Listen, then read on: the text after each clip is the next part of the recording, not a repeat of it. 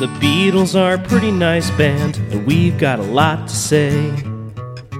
The Beatles are a pretty nice band, talk about 'em day after day. But we also love the outfield a lot, so are these songs better than your love? The Beatles are a pretty nice band, someday we'll judge if they're fine, oh yeah, someday we'll judge if they're fine.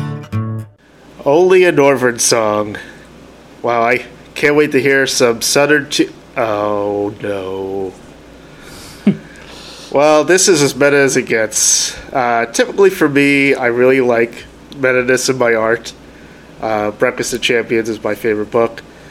Unless it overwhelms the story, like the movie Synecdoche, New York, uh, Charlie Kaufman joint, that was annoying.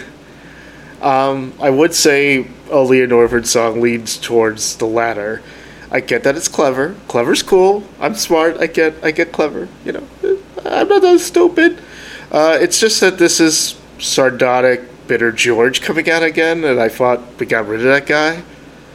Um, it's so funny to me that he put the song into consideration for Sergeant Pepper. like, Yeah. Well, I guess even the Lonely Hearts Club Band was trying to get out of their publishing contract. well, anyway, you know, I like I like meta songs too, or rather, you know, like songs that talk about the band or your standing within the musical community. Like I don't know, like LCD Sound Systems, "You Wanted a Hit" comes to mind immediately. But baby, we don't do hits. Uh, you know, one of my all-time favorite bands, Sloan, does this a lot. Uh, nice work if you can get it from their record last year, Fading into Obscurity. Look up Sloan if you don't listen to Sloan already. Uh, musically, I think it's a really interesting experience to listen to. It's kind of like half Blue Jay Way and half Tomorrow Never Knows for me. Uh, for that reason, like I really wish it was on Pepper because I think it would have made it a better album, in my humble opinion. yes, yes, yes. which I'm sure no one would agree with me. Uh, but Well, lyrically, though, no, no. There's some people agree with you. I think you could subtract a lot of songs off Pepper and make it a better record by putting another George yeah. song like this on. Yeah, and like t- George tried to say like, oh, it's about where we grew up, and that was part of the Sergeant Pepper concept, loosely. Right. But you know, I I just think it's more obviously him being bitter about his recording contract. But please continue. Absolutely. Yeah, no, I'm like lyrically, as I think you've kind of alluded to, it's like not super impressive of a song. I think Mm-hmm. John has done the meta thing a lot better when it Yeah. comes to the Beatle context.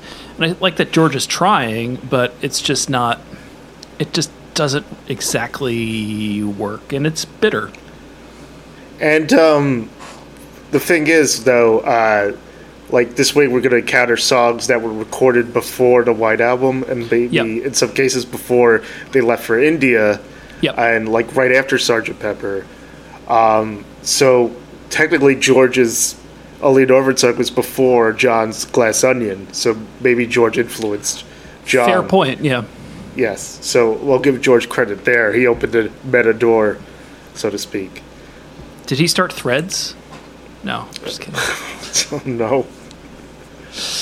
Oh, Topical boy. jokes. Are you on Thread yet? I am on Threads, yes. You are. Are you? Okay. Uh, I'm more of a Bluesky man personally. Uh, Oh, okay. yeah. I I, do. I- if I uh, I have fi- I, I'm gonna get invite codes tomorrow. I believe it, it takes a week. So if you want one, I could hook you up. Sweet.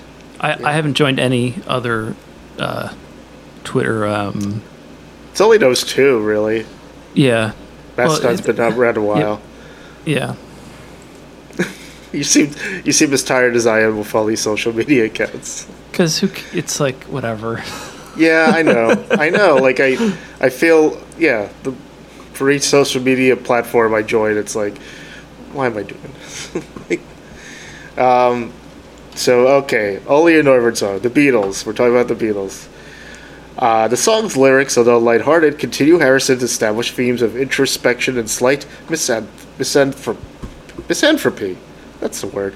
The title was a pun on the Beatles' hometown and a company which published their songs. Northern Songs was founded in 1963 by the Beatles, their manager Brian Epstein, and music publisher Dick James to publish John and Paul's songs. Harrison and Ringo Starr were essentially writers for hire until their contracts expired in 1968. Now, originally, George Harrison said in Anthology that Orville song was a joke related to Liverpool, the holy city in the north of England. In addition, the song was copyrighted Northern Songs Limited, which I don't own, so it doesn't really matter what chords I play, as it's only a Northern song. Uh, during 1966, Harrison became disenchanted with being a Beatle and contributed relatively little to Sgt. Pepper. Only a Northern song, while conceived as a joke, also served as a complaint against the dominance of the Lennon McCartney partnership and the few songs he was allowed to record each year. That year, Harrison became You might say that his songs were a dark horse on some of these records. During 1966, Harrison became disenchanted with being a Beatle. Oh, I said this already. Oh no! I, I Uh, threw you off with my uh, my dumb joke. God damn it! Well, you can just you know start fresh. Okay, so George Harrison uh, in Billboard magazine in 1999, he was more. He, he dropped the uh, the whole story about how it was about uh, Liverpool because I realized Dick James had conned me out of the copyrights for my own songs by offering to become my publisher. As an 18 or 19 year old kid, I thought, great, somebody's going to publish my songs. But he never said, and incidentally, when you signed this document here, you're assigning me the ownership of the songs, which is what it is. It was just a blatant theft. By the time I realized what had happened, when they were going public and making all this money out of this catalog, I wrote Only a Northern song as what we call a piss take, just to have a joke about it. Publishing contracts, a tale as old as time. And I, I'm sure there are plenty of examples of songs about publishing contracts, I'm sure. Uh, yes. Uh, I love my label by Nick Lowe. Is another one that comes to mind. Love song by Sarah Barris Ellis. I, I can never remember how to pronounce it. Uh, Sarah she wrote- Bareilles. Yeah, she wrote love song. Uh, love song. I'm not gonna write you a love song to her label. I didn't know uh, that. Interesting. Yes, it was. Yeah, and it's like her big hit. So the label was right. Anyway, Only a Northern Song didn't make the grade for Sergeant Pepper, obviously. So it was held over for an unspecified future release. And what do you know?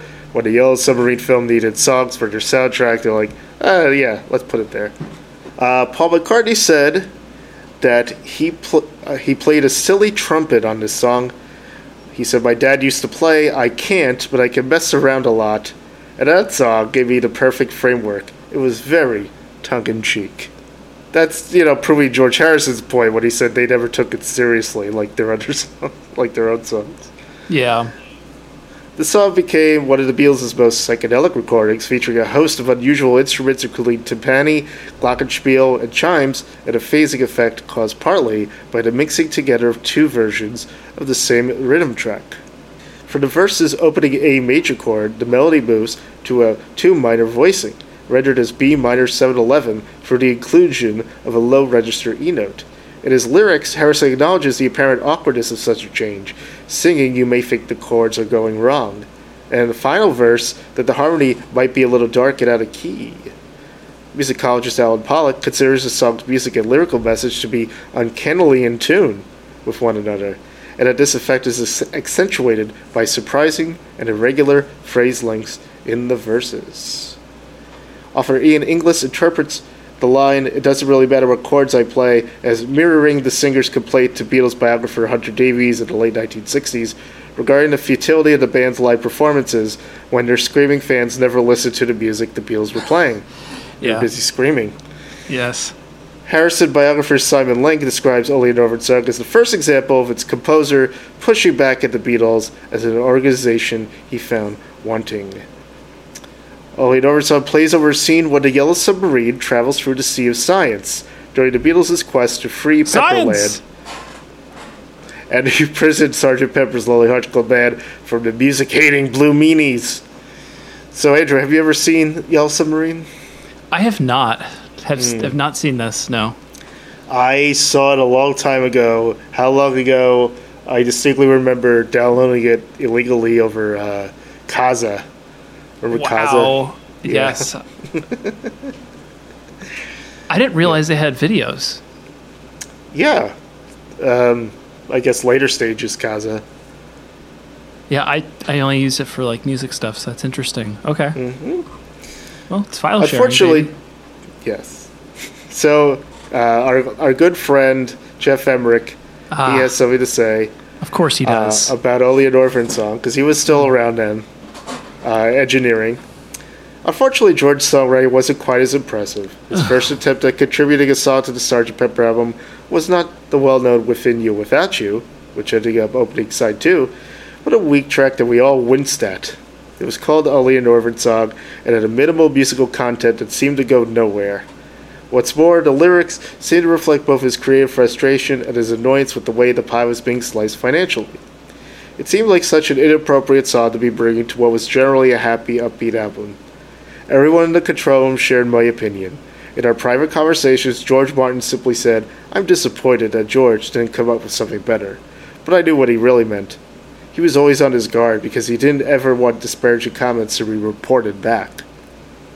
The other Beatles were clearly underwhelmed too.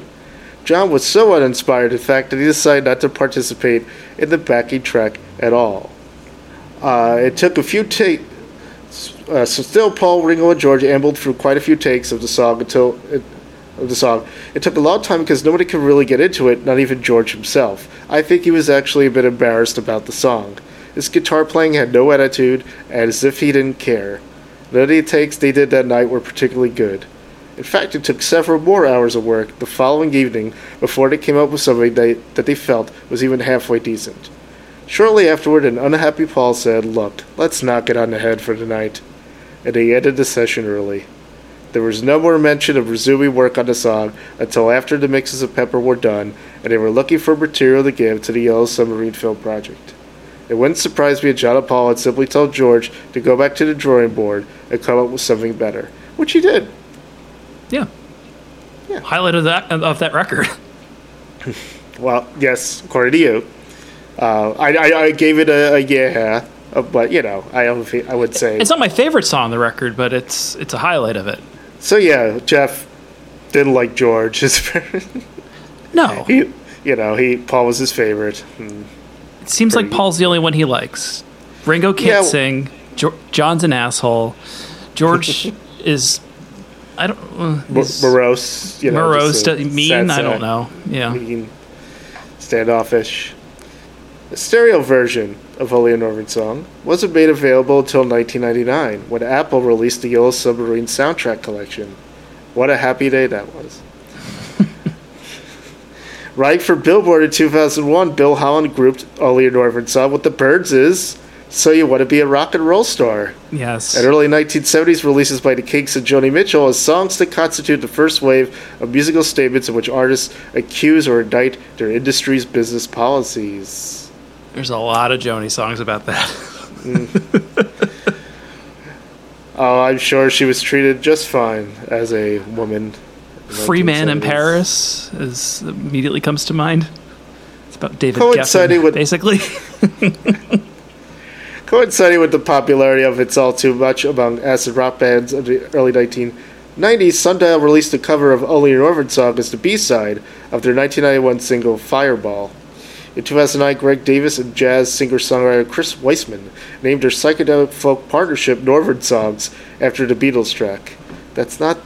They missed the point. The pair's 2010 album Northern Songs similarly honored the song and included a cover version of It's All Too Much which we will get to soon. When Mojo released the CD Yellow Submarine resurfaces in July 2012, only a Northern song was covered by Gravenhurst.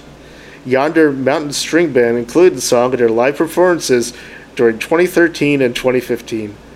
But what about Phish? Nothing about Did? Phish. Oh. I, I looked on Spotify and apparently they did not.